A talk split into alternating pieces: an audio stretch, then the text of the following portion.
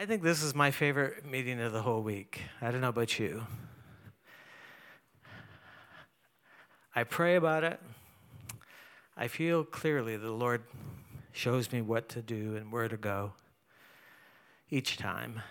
He does that not for my sake, but for your sake. He loves to feed his sheep, he loves to feed his people.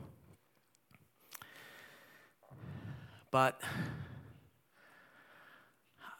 I don't really prepare a whole lot. I mean, I've got stuff that I've written through the years, and and um, but I think why I like tonight is we could just let it flow and just follow the Lord and see what happens. And so turn with me to Ephesians chapter six. We've been talking for some time about dealing with the devil. Somebody has to. And uh, you can pray and ask God to do it, and He won't in part because he's turned it all around, says, I've given you authority.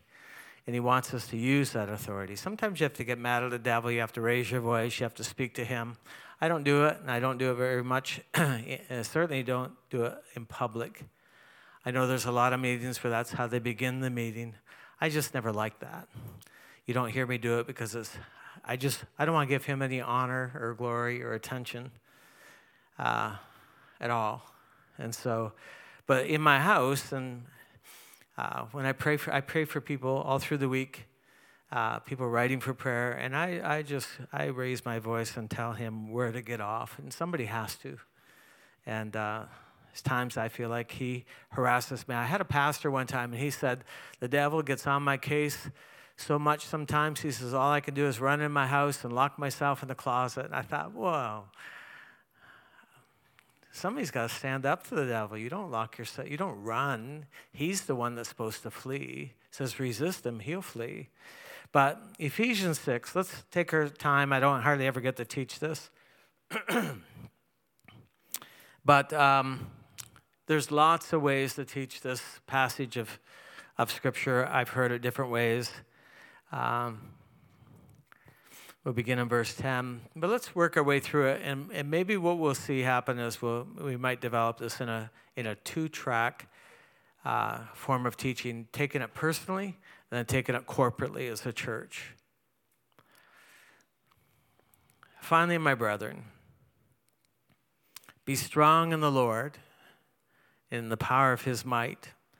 So he, he wants you to experience his power. Put on the whole armor of God that you may be able to stand against the wiles of the devil. Um, I, I, maybe I'll just take my time and go through each line here. So, the whole armor of God, it's the entire armor of God. And what he's about to do here is list the entire, the whole armor of God. After this list, there's nothing that I know that you need to be able to stop the devil. So, this is a complete list. He doesn't say, etc., etc., etc. He doesn't say, you need holy water. He doesn't need, he doesn't say anything about rosary beads. He doesn't say about anything about uh, little statues of Jesus on the, on the dash of your car. Uh, he doesn't list any of those things as protection uh, or weaponry. And so this is, this is a complete list. Uh, let, let me say it this way.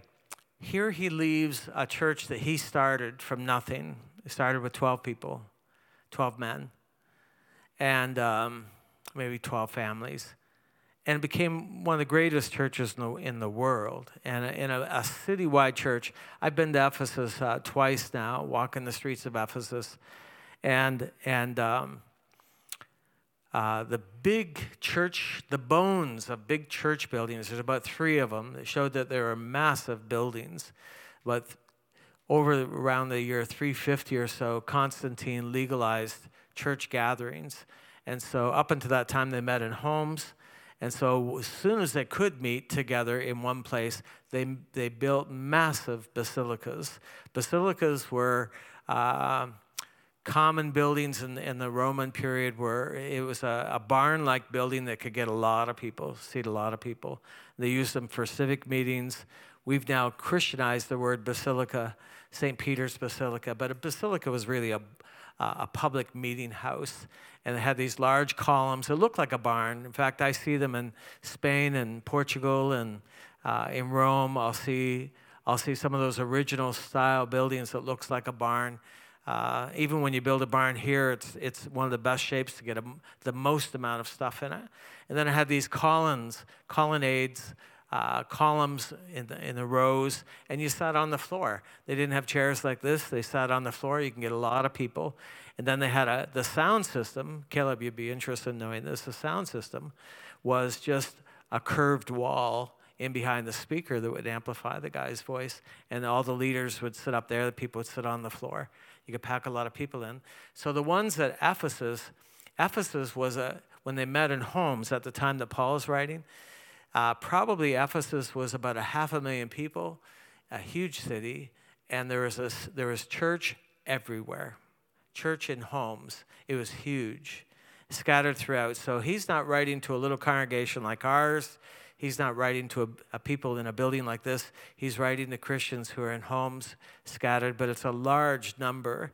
Uh, uh, the, the city had become Christianized. And um, so he's writing to them.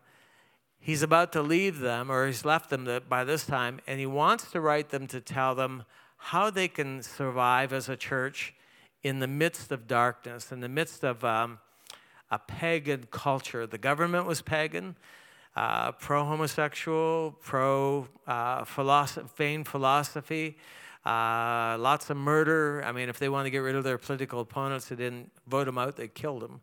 Um, don't wish for that. That was not a good period in, in, in uh, Rome. So uh, it really destabilized the whole country. But he's writing them saying, here's how you can stand. Here's how you can make it.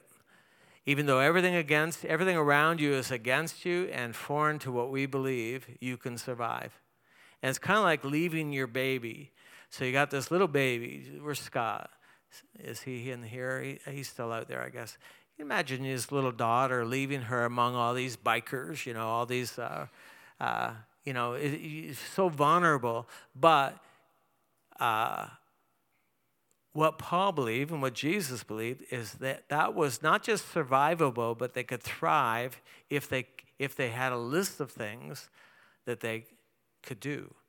And this list is short, and this list is powerful, and it's complete. You don't need anything else. This is how a church can survive no matter what, what is going on in the culture, what's going on in the country.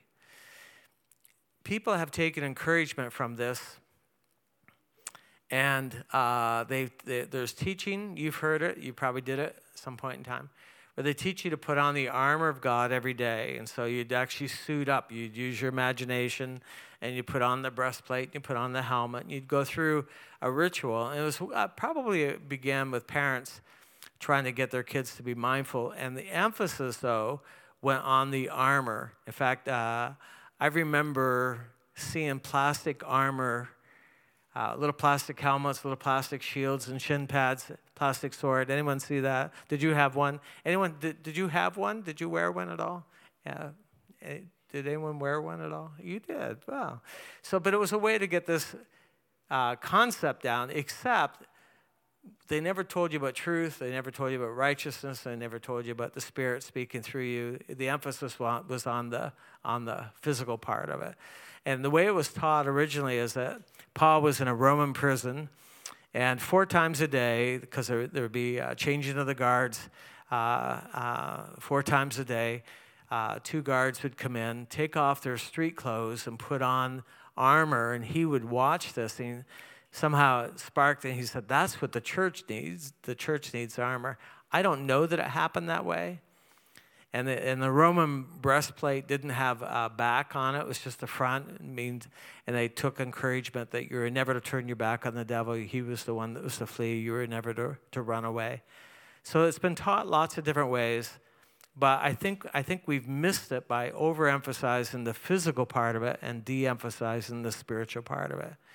And so uh, this is what it would take for a church to survive in a sea of darkness. And this is what it's going to take for you to survive in a sea of darkness and get, get home free in one piece. And so, are you interested in looking at these two tracks? We'll take it apart.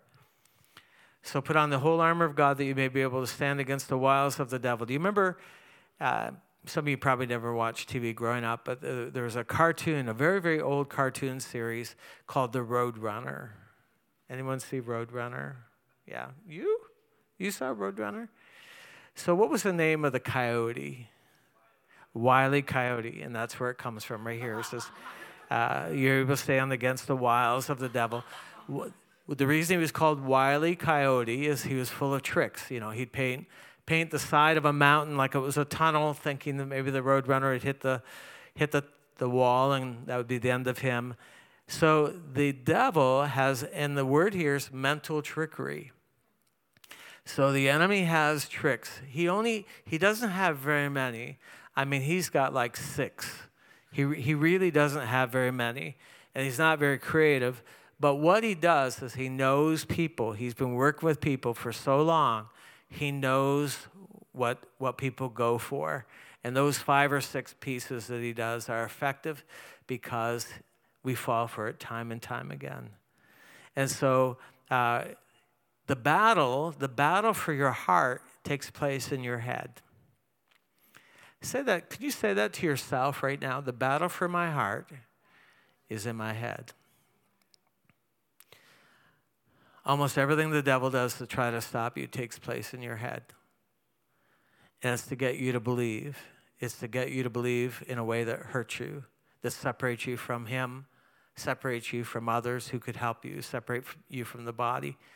And, and his mental trickery is, to, is effective in stopping people. And this, this weaponry, again, it has nothing to do with shields and swords. It has to do with uh, spiritual concepts that stop the devil cold. Are you interested? You want to go with me along this line? Let's look at it. So I taught this morning for we do not wrestle against flesh and blood. So our fight's not with people, it's not personality conflicts, but against principalities. Now, what he's about the list here? So we do fight, we do fight, but it's not against people. He, uh, principalities against powers against the rulers of darkness of this age, against spiritual hosts of wickedness in heavenly places. He's listing a, a higher hierarchical, no, I'm not going to get this right, a hierarchy of demons. They have an order just like the angels. Uh, the first angel, the number one angel, top angel, is an archangel. And that word arch or arch is number one. It's, it means number one. And so there's a, there's a priority among the angels of all different functions and all different responsibilities. They all have different degrees of authority. So do the bad guys. They were actually angels at one time. So uh, the principalities, that's a level of demonic influence. Powers, that has to do with authorities. Rulers of the darkness, so it gets, I think it actually gets lower and lower. Rulers of the darkness of this age. So it's if you, if you were to leave the planet Earth in the spirit, if you leave your body here and you were to go to paradise, people who've done it and have come back, they tell stories of going through incredible darkness, like clouds of pollution. And it gets it's darker, and then it gets light, and then they get to paradise. and people who've gone through it have been able to say, come back and say, that darkness wasn't physical darkness. It wasn't darkness like looking at the night, it was spiritual darkness. It, the, the, this earth is polluted with demons, polluted with physical beings or spiritual beings that make darkness up. And, and they travel through that. And uh, of course, that, that entity is speaking, and that's, it's always speaking. You're no good. You'll never make it. God doesn't love you. You've done too much. You're, you haven't done enough. Uh, it's, it's constant. There's a constant drain on our batteries where we're hearing voices of darkness who are always speaking, constantly speaking, saying, You might better give it up. You're not going to make it. You're no good. You're, you, you've gone too far. Um, those voices, it's kind of like elevator music that it plays in the background. You're not fully aware of it, but then you stop and think about it, you hear it. It's there. The darkness is always speaking. And then there are spiritual hosts of wickedness in heavenly places. There's some demons that are very easy to kick out, very you just tell them and they leave. And then the higher the authority, the more laborious it takes for them to get control of that person, the harder it is, and sometimes it takes time for that to take place. Therefore, verse 13, take up the whole armor of God, that you may be able to withstand in the evil day, and having done all, to stand. So he wants to push you. He wants you to respond. He wants to move you. He wants to influence you. He wants you to quit.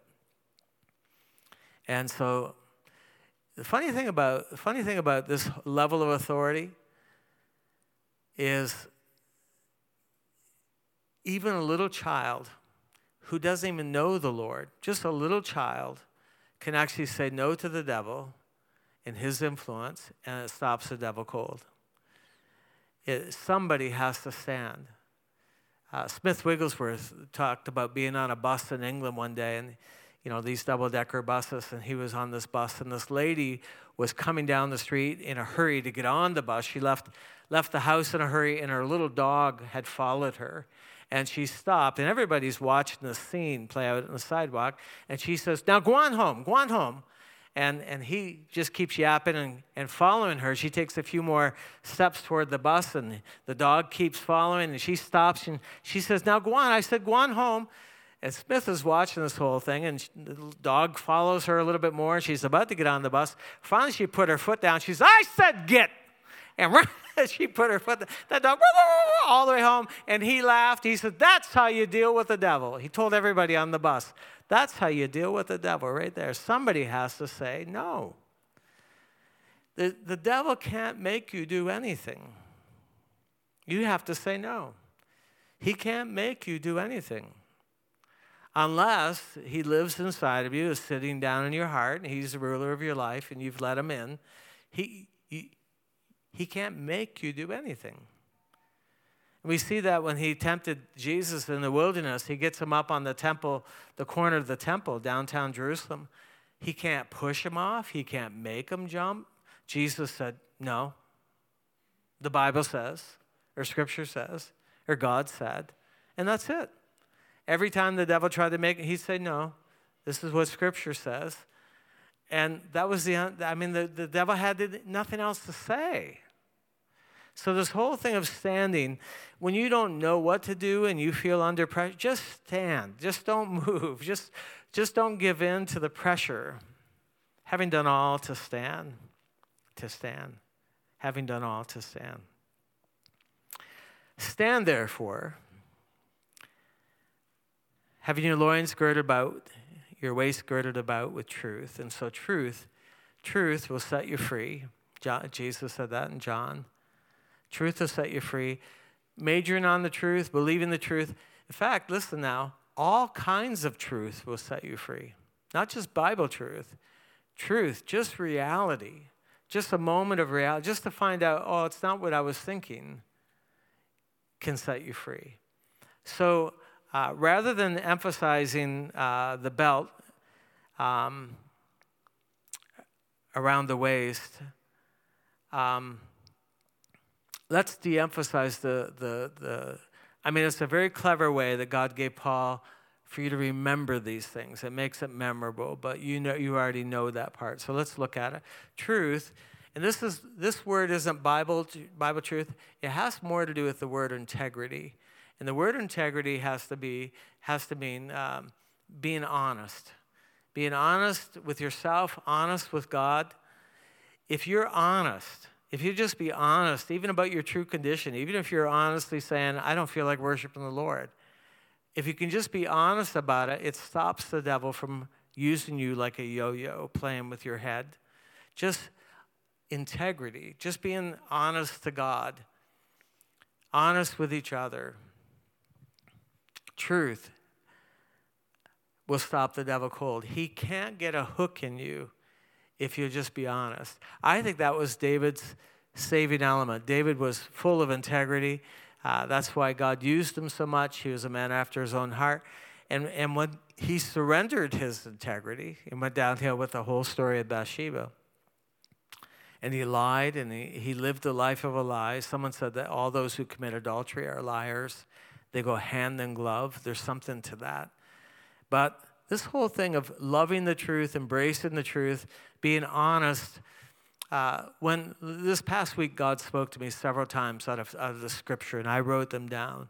And then through the week, I would play them back to Him. But for me just to take it on, saying, Lord, you, you got me. You're speaking to me. You're, you're coming through. I got it. I wrote down what you're saying. That just even handling the truth, even just being honest, the fact that God is speaking.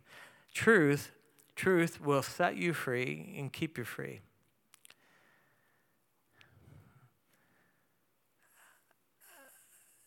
It's, um, uh, let me take a minute and see if I can say this. On the battlefields of the Civil War, you see these old little black and white pictures, or World War One or World War Two. You see the photograph of the of people who've died in battle. What you don't see, and what you don't hear, if that photograph, if, if it was a recording, what you'd hear is the buzz of flies and that was the strange thing when soldiers, farm boys from Pennsylvania and New York would go into these battles. The thing that shocked them is when there was a battle, flies. Flies came by the billions over the battlefield. And, and uh, because there's all these corpses and horses, and there's a drone, the sound of flies. And uh, this guy named Rick Joyner, and he, he was the one that made this come alive for me. And he said, he said, The devil, one of the devil's names is the father of flies. That's the word Beelzebub. It means fly father. so, what a name.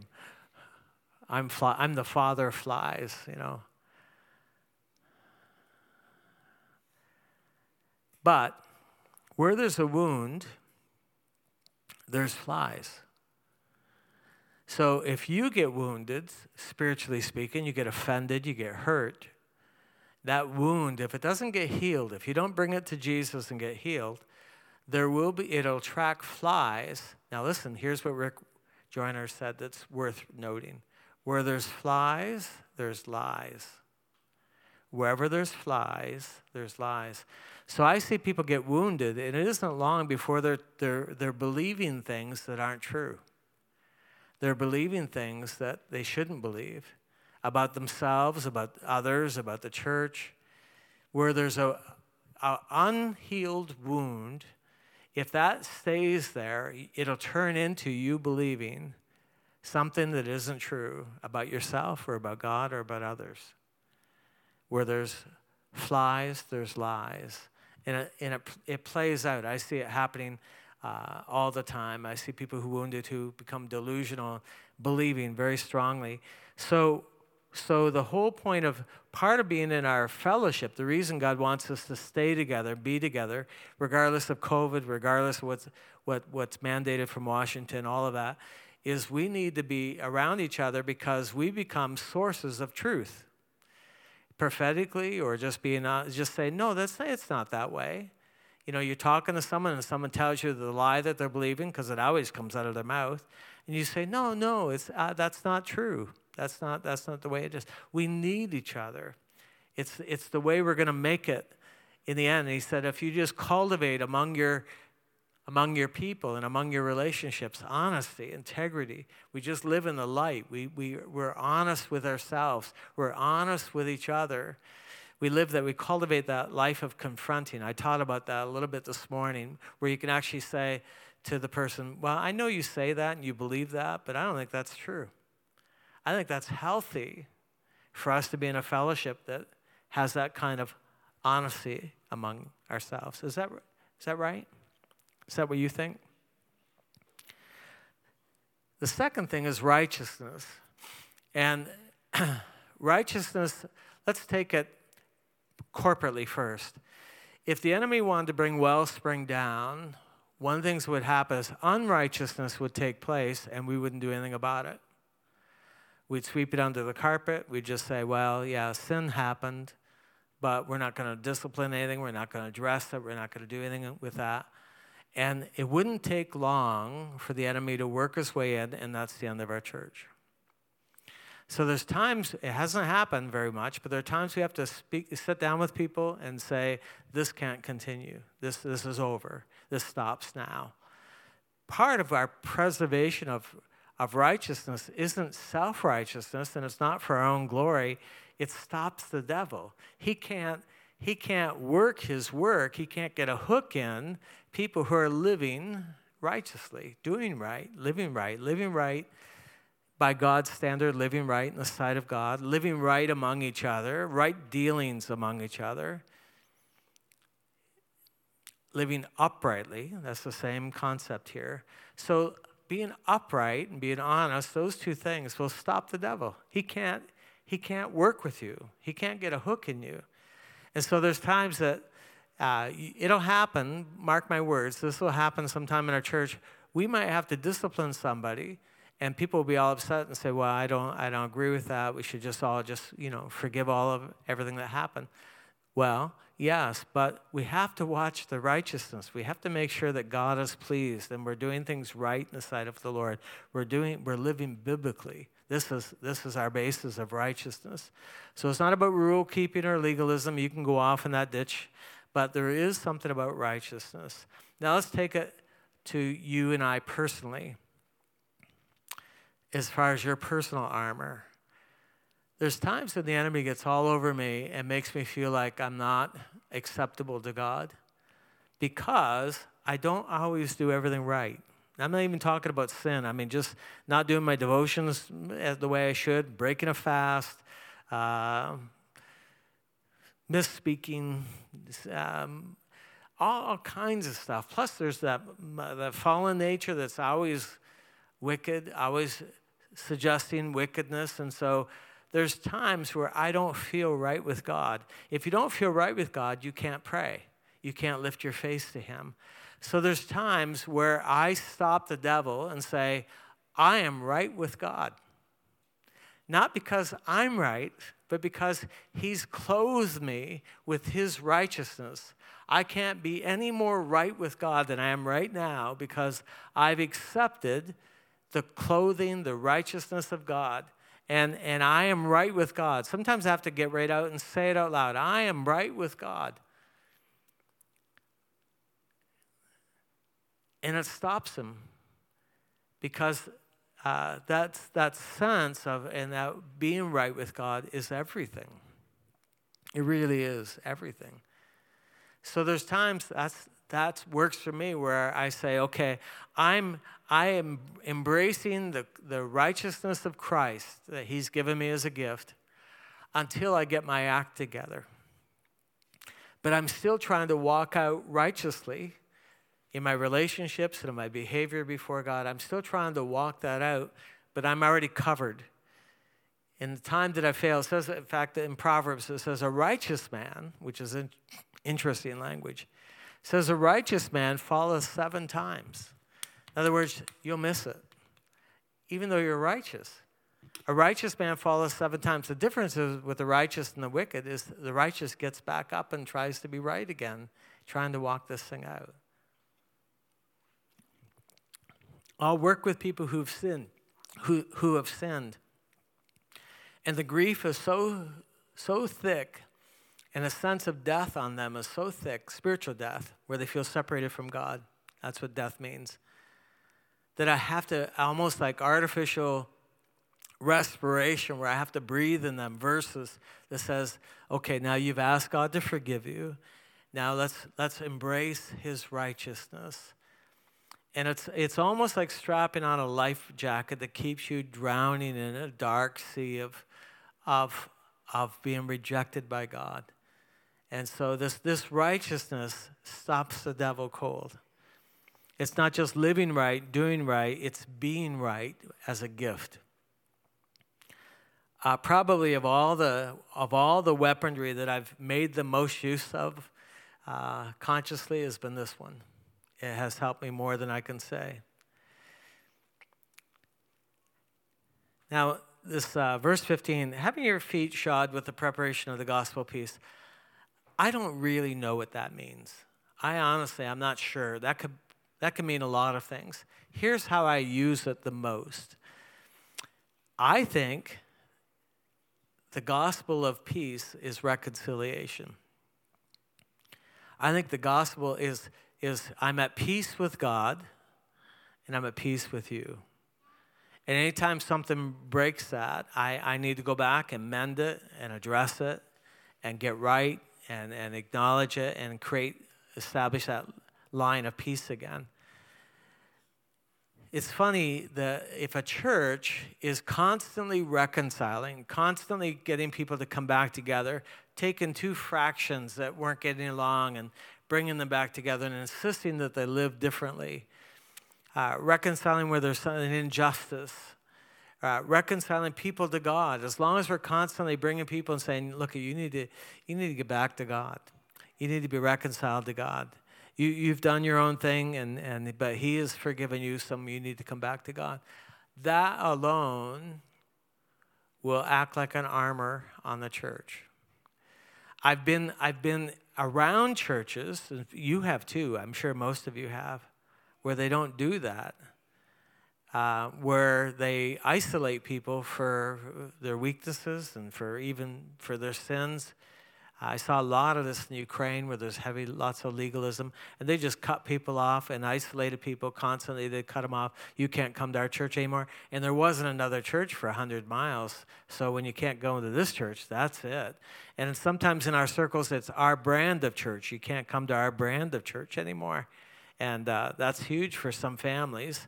And so um, this whole thing of there's always hope as long as we're alive on this planet, you can be reconciled to God.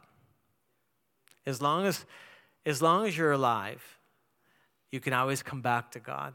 And I'm working the angles, always trying to get, I'm working tonight to try to get you closer to God. I'm working, I'm, I'm working this right here tonight.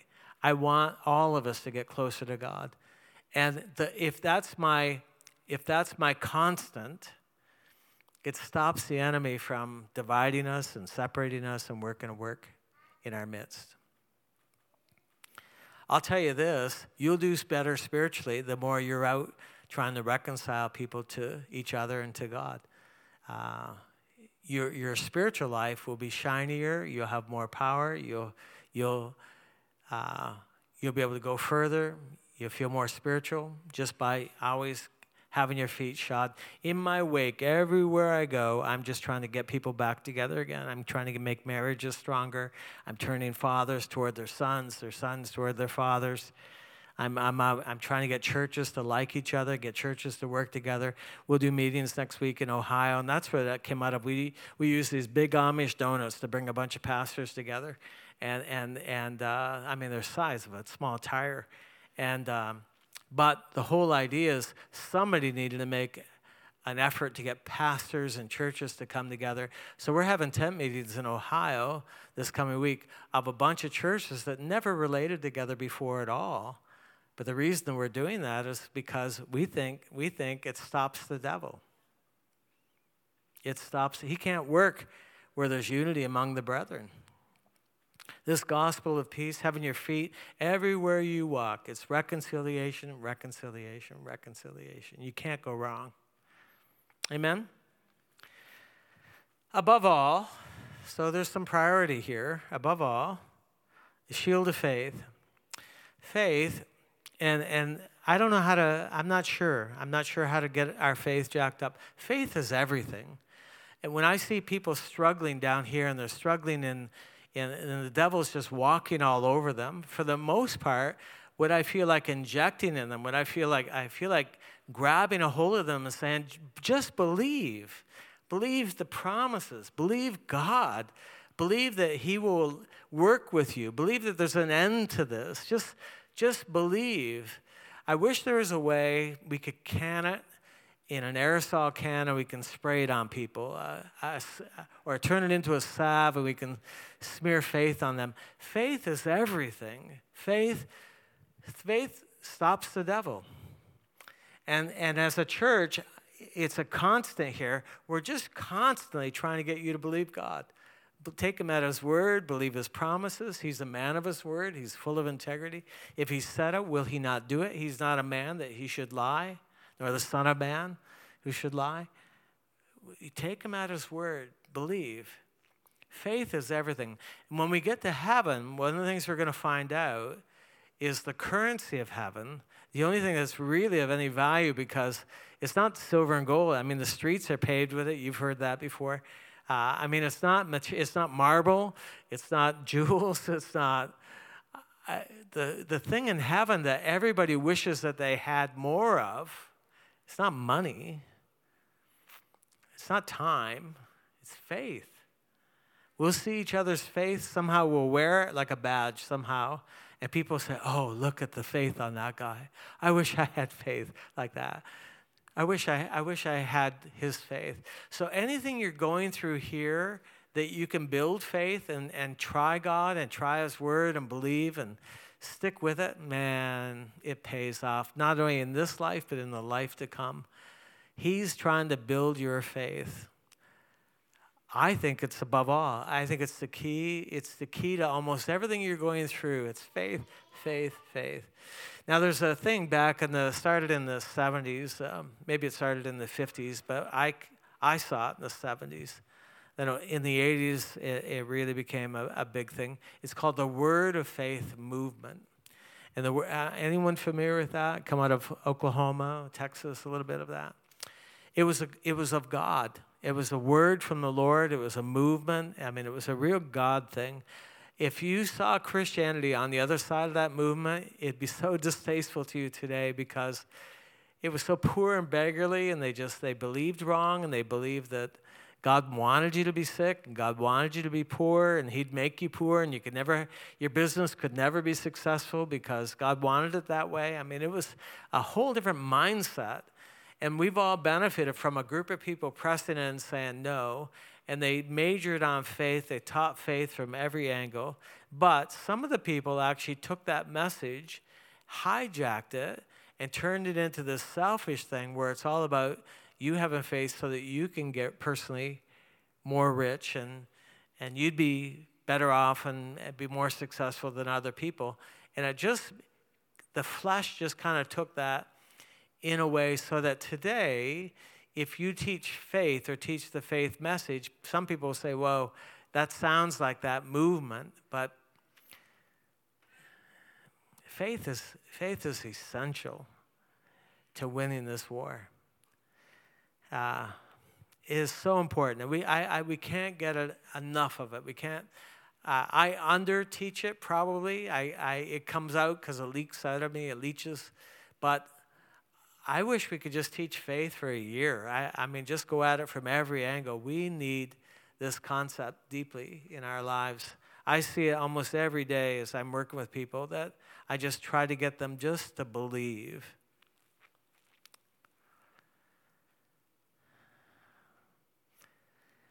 So it'll stop, it'll quench the fiery darts of the wicked one. So the enemy's shooting at you.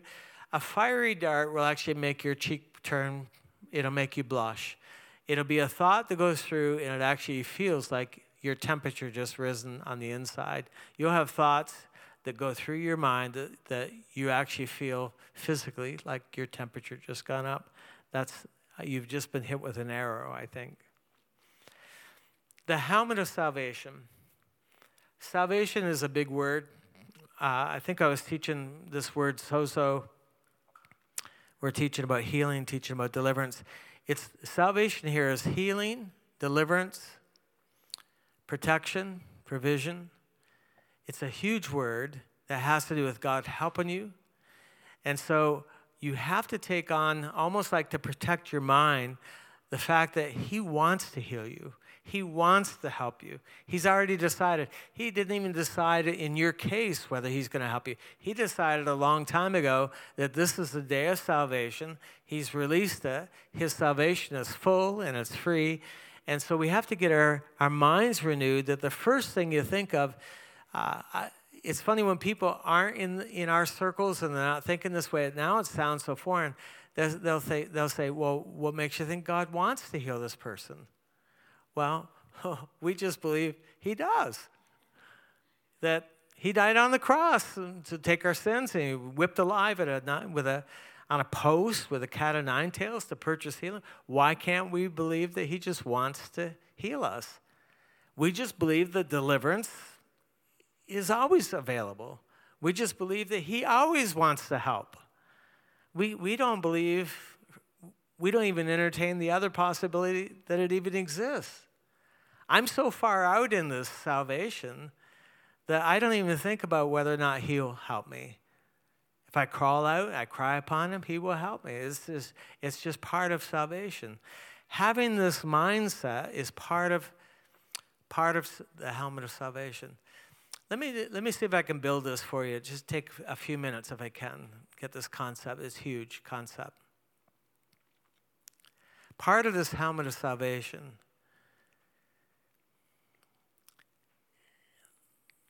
is this. There's things that you can and cannot do legally.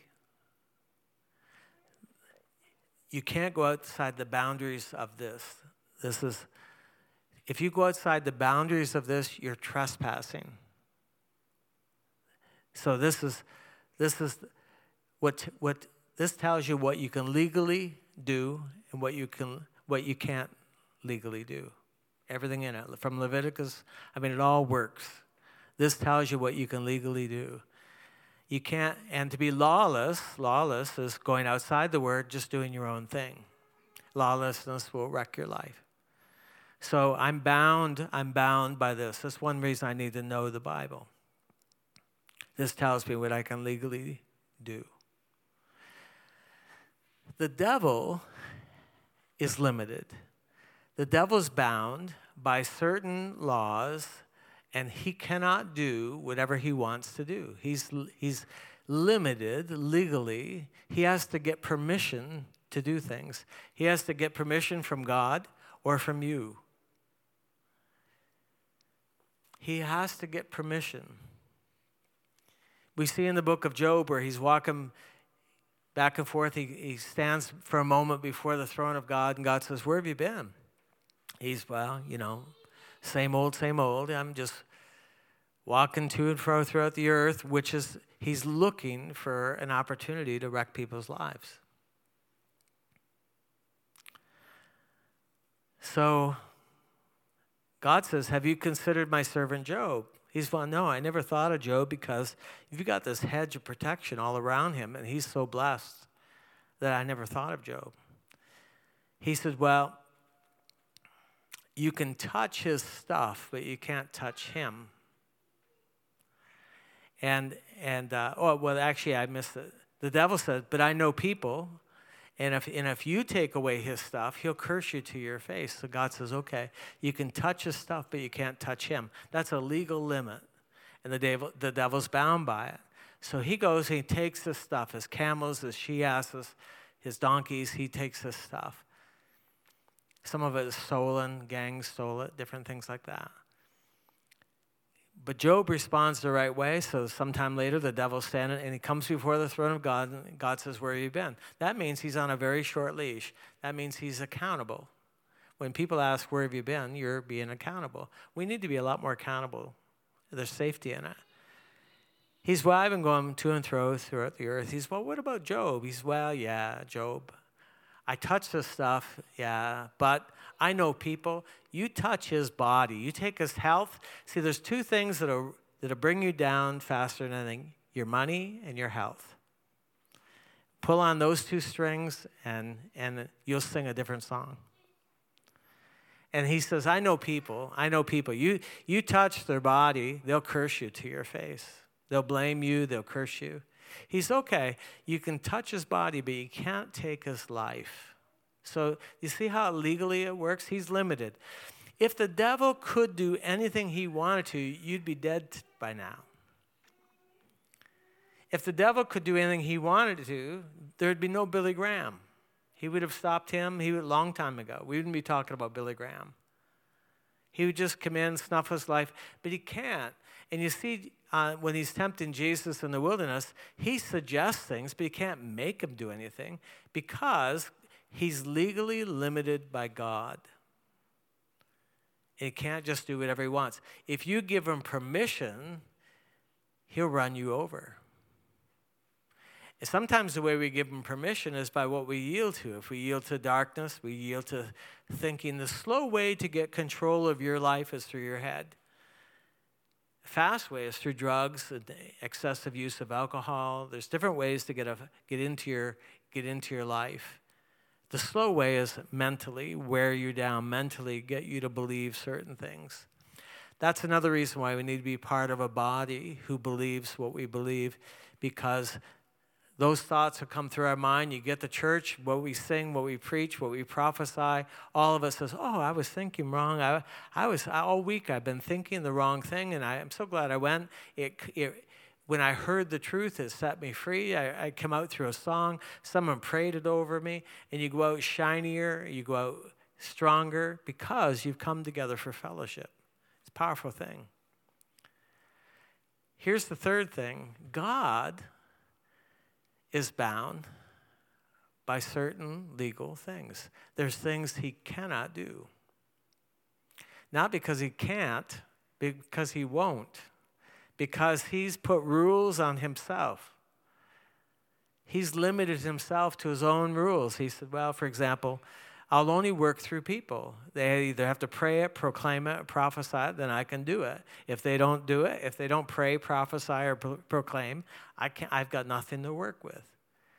He just isn't just out there sovereignly doing all these things at his will.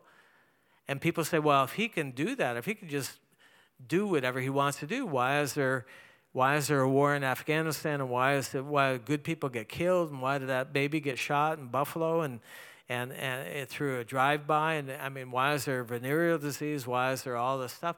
Because we, su- we suppose if he's so big and he can do anything, he should stop all of that.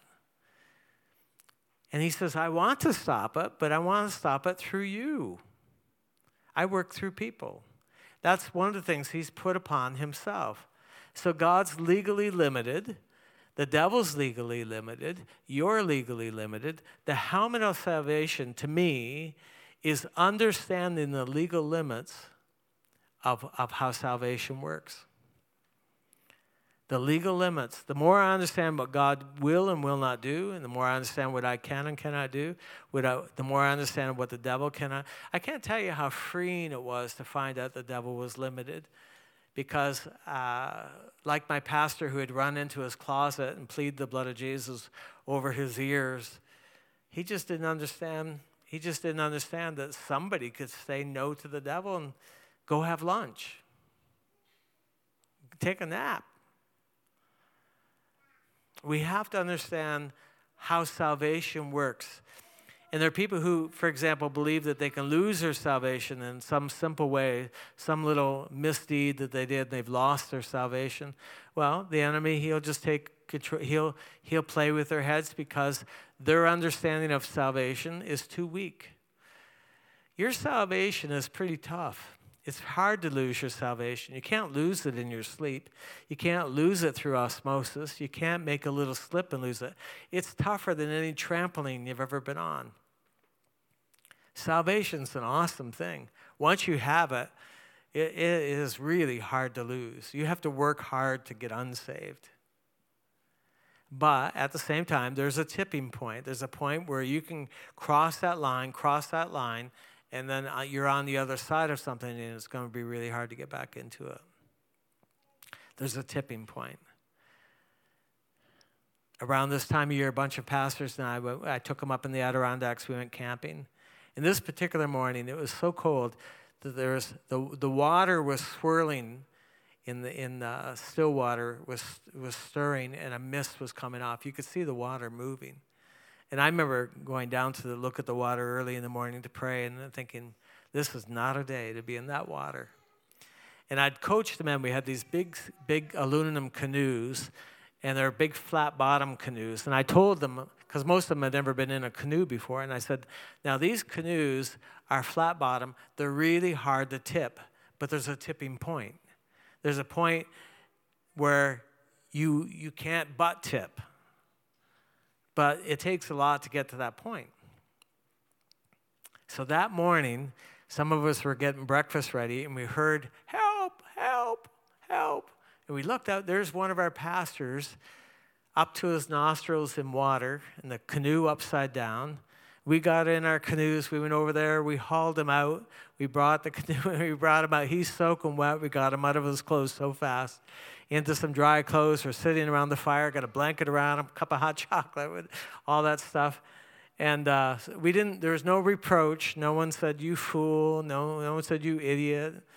We just everyone just gave to him, gave to him, and he already felt bad enough. We didn't need to say anything. And so his first words, he finally did speak, and he says, Well, I want to find out where that tipping point was. he found it. But he also found it spiritually. He found out he found it morally, he found it out with pornography, he found it out with if you're looking for it in the natural, you'll find it, you'll you'll do it in the spirit as well. It wasn't long, he lost everything. His ministry, his family, his kids.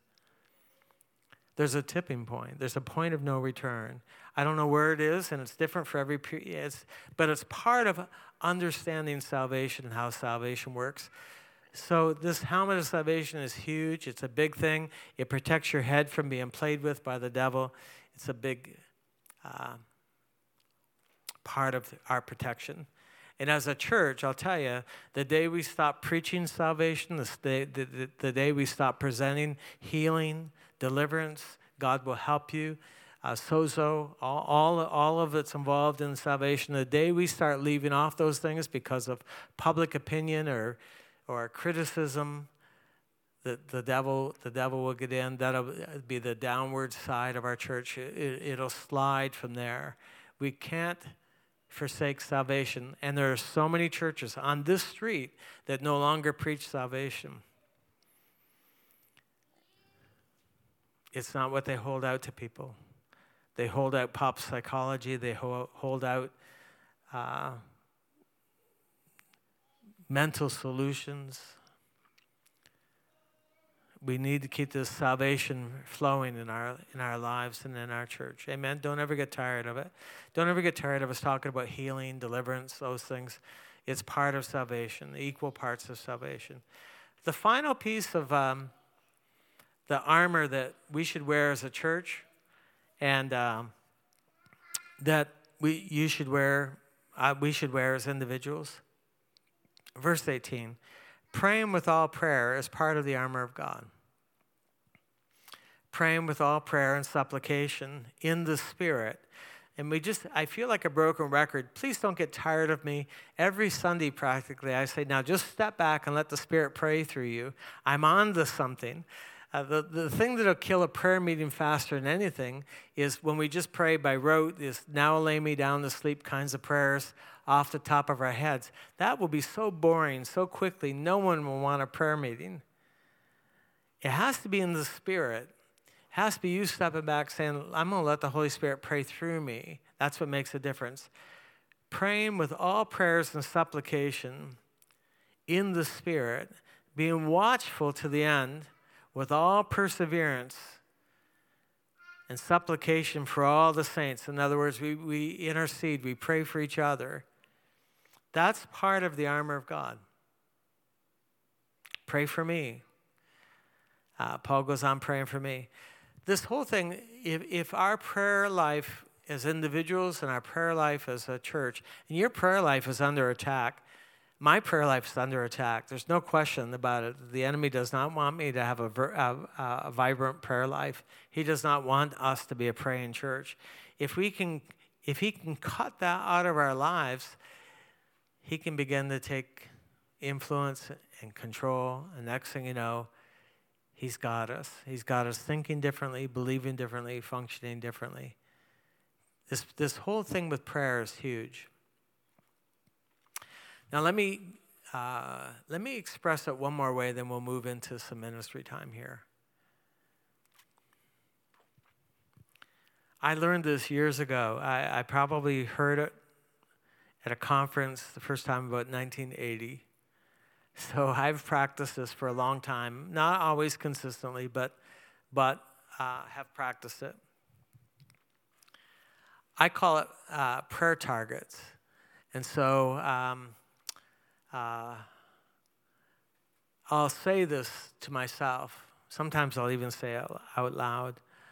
The devil will just be grinding on me, tempting me, working on me in a certain area. And so I'll say, I'll say, okay, every time I'm tempted in that area, I'm going to pray for this issue over here in someone else's life. Or I'm, te- I, I'm, I, I'm tempted to, uh, um, to lust or something. So when that happens, if that's if that's what happens and it's bothering me, I'm going to pray for my spouse or I'm going to pray for someone else's marriage that's in trouble. And so it's a correlation kind of thing. It's a association. I get touched here, that reminds me. Oh, oh, that reminds me. I'm gonna pray for this over here. Well, you can't do that for only a few minutes, and that whole temptation just dries right up. I mean, it just stops the temptation cold after a while, the devil, it gets boring because you're not being tempted hardly at all. Because as soon as you get tempted, you go off like a Roman candle, praying, praying for other marriages and praying for for uh, this and that. And the devil, he says, "Whoa, whoa!" Every time I touch, every time I touch the string, he prays. He goes off. So I would say, okay, all right. If I'm tempted in this area right here, here's my go-to automatically. I'm, I'm gonna say Oh, thank you, Mr. Devil, for reminding me that I'm supposed to pray for this. And you go to work and you pray for that. Well, you can't be praying like that and be tempted at the same time. Your temptation level will just t- totally drop off. It's part of the armor. Try it. How many be interested in trying this for a week? Can you put prayer targets on things? You have to pre decide. You have to sometimes even write it down. Say, okay, if I'm tempted, this is an area I'm, I'm really being worn down in these days. Well, if I'm tempted to do that, then I'm going to pray. So that's going to remind me that I'm going to pray for this over here. Let's experiment with it for a week and just see what it does. Eh, is this helpful? This is the armor of God. This will keep our church. This will keep you as a, as a Christian. It stops the devil.